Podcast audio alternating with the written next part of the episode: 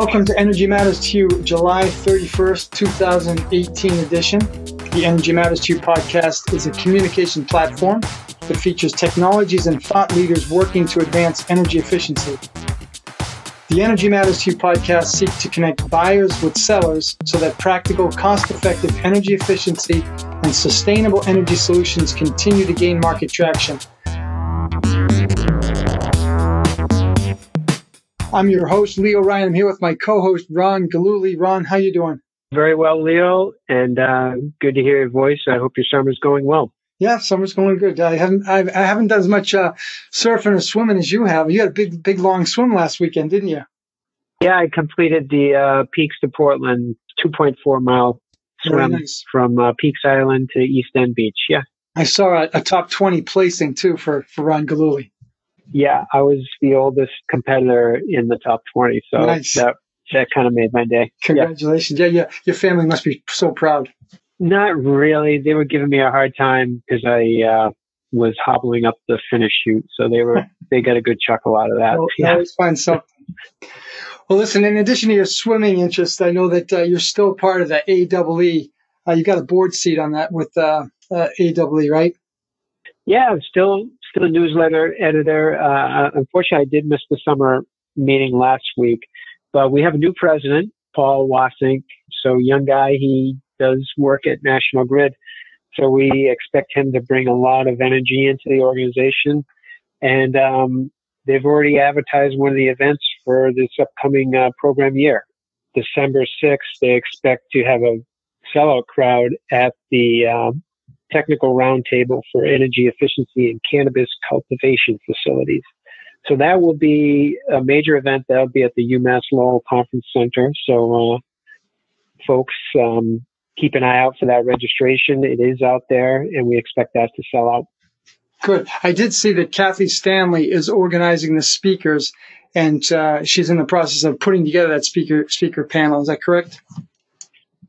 That is correct. So reach out to Kathy if you do have some subject matter you may be interested in presenting.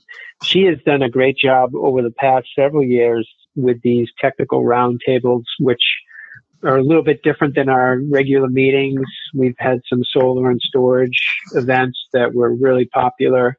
And uh, so she continues to do a nice job and pick subject matter that, that are the engineering community in the area is very interested in.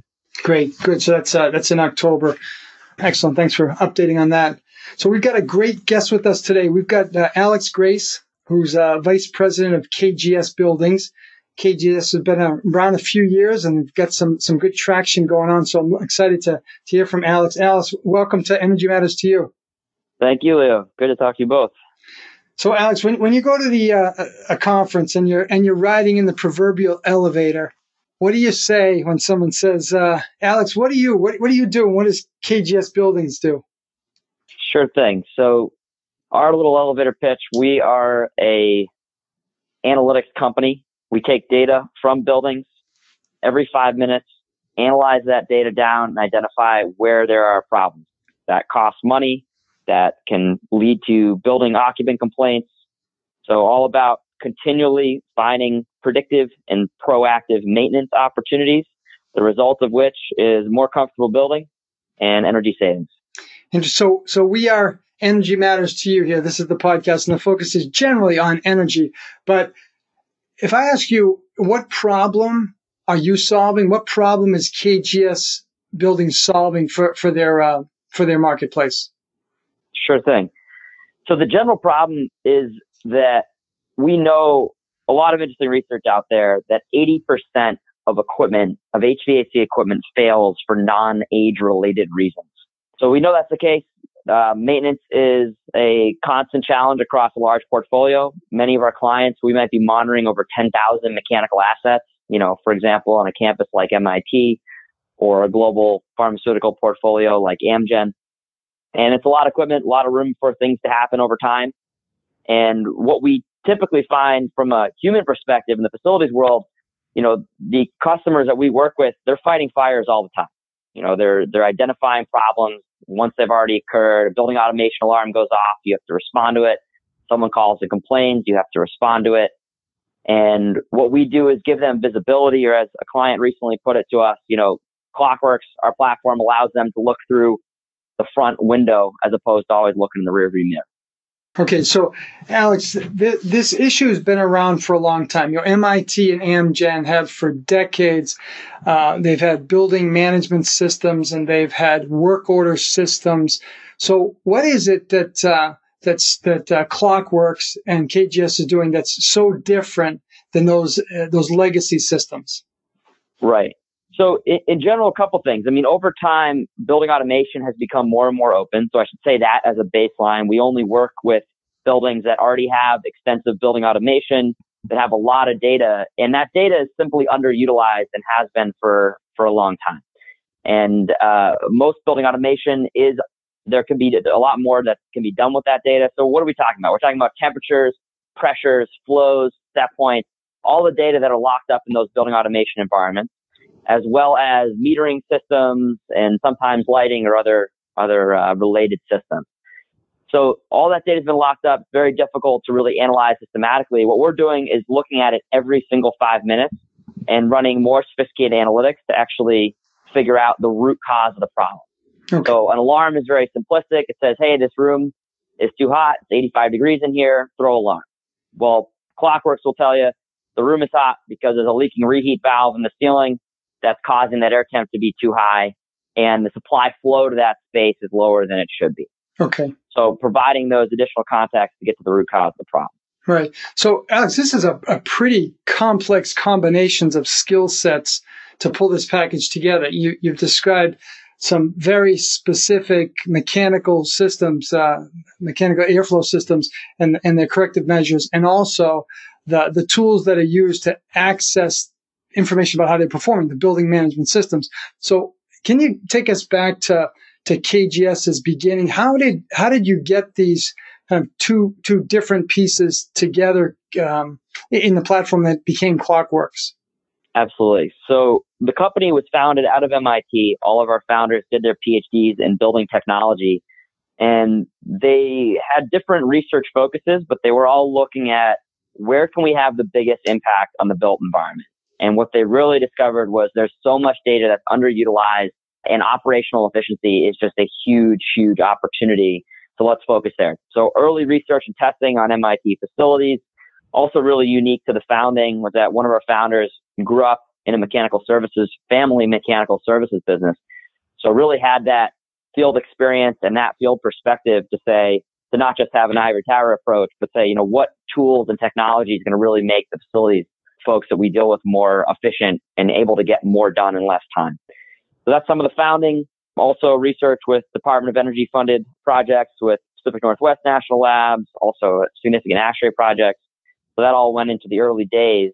And then just flash forward today that, you know, the software has been out, the Clockworks platform since 2010. We're now monitoring over 200 million square feet, over 1,400 buildings, and that's about 150,000 mechanical assets connected into the Clockworks platform. That's great. Well, why don't you stay on that for a little bit? Why don't you describe for us of the you know 200 million square feet of space? Uh, what types of spaces are these, and, and where are they located geographically? Sure. So we do work both in the U.S. and internationally. Most of our international work is through partners. So we do have a, a significant public relationship with uh, Schneider Electric. So we're on the market under KGS Buildings Clockworks, as well as Schneider Electric Building Advisor or Building Analytics. They have two two names there. And in terms of the types of facilities we work with, you know, the more complex and larger, uh, the better. So we work with a lot of higher ed facilities, university campuses. We do a lot with pharmaceutical uh, companies, biotech, as well as healthcare, and then corporate real estate portfolios as well. Okay. So companies like Ericsson, uh, but any, any company that has a lot of square footage tends to have a similar problem, which is we're trying to track KPIs across the organization. We have different building automation systems with data siloed. How do we pull that together into one place to get proactive, to get predictive, and ultimately save more energy across the portfolio? So you mentioned uh, international work is done through partners, and that uh, you, have got a, you've, you've, gone through a long list of uh, really interesting verticals and specific clients. Is there in the uh, in the U.S. You guys are located in the Northeast. You're still in Somerville, right? That's right. Yep. And so is there, a, you have um, more folks in the Northeast or are you spreading across the United States? So we do almost all of our work remotely. We actually never have to step foot on site. We do have remote uh, employees in Chicago, Colorado, and Atlanta, but it's not necessary from a day-to-day operational perspective. So we support our implementation of buildings in 20 countries today. We have connectivity that we're maintaining to those sites, all from uh, from Boston. Great, good. Hey Ron, let me pull you in here because you've been um, you know the, around the utility space for a long time and working on deep energy efficiency and you know the solution that Alex is walking us through the the, the Clockworks platform is I, will say it's a uh, you know it's it's a different way for the utilities to to approach energy efficiency at uh, campuses. So Ron, can you just give us kind of your perspective on you know the KGS's value offering as it relates to to utility incentive energy efficiency programs? Leo, as, as you mentioned, you know, traditional utility programs are to pay for, you know, more efficient assets, a new lighting system, a variable speed drive. You know, the local utilities recognized probably about seven years ago that these products were out there, these data analytic engines that could help with either continuous commissioning or retro commissioning. And they did take a shot at trying to develop a program around that. So the Mass Save utilities did have a pay for performance program. You know, the uptake on that program, it wasn't that significant. So they're in the process of retooling that program. So I know, talked to Alex several times. We're anxiously awaiting to see what that looks like so that, you know, the tools can be deployed at a wider range of customers, maybe with some incentives to uh, move them along. Yeah, Alex, have, have your recent conversations with the utilities yielded any any kind of additional insights? Uh, not not not more than Ron knows certainly on where that's all going, but we've definitely been excited to work in the utility programs that we have worked in. I've gotten some really uh, really great results. So we hope that that continues in the right direction, which is just simplifying the M&V process and, and making making it more available. Right. So, um, talking about those results, is there your website's got some great stories about how KGS has helped these different campuses. I'm looking at somebody from a, a Big Ten university, and the University of Iowa is featured there. Uh, obviously, MIT, you'd mentioned them already. But is there a particular of uh, story resolution that you think illustrates the, the KGS value proposition really well? Yeah, a couple come to mind that, that are certainly public information, so can definitely disclose. One would be at Greenbuild this past year, you know, the big green building conference, MIT, Eversource, and Nick Gayeski, our CEO and co-founder at KGS, gave a presentation and it was the result of a three-year MOU that MIT had with Eversource. So their large energy reduction program over a three-year period. And they presented all the different ways that they went to achieve those goals. So equipment upgrades, uh, lighting projects, replacing drives, you know, the normal suite of capital measures involved. And they also had MBCX, monitoring based commissioning, which is uh, their name for, and, and, a common name for their use of clockworks to drive those, uh, those measures over time.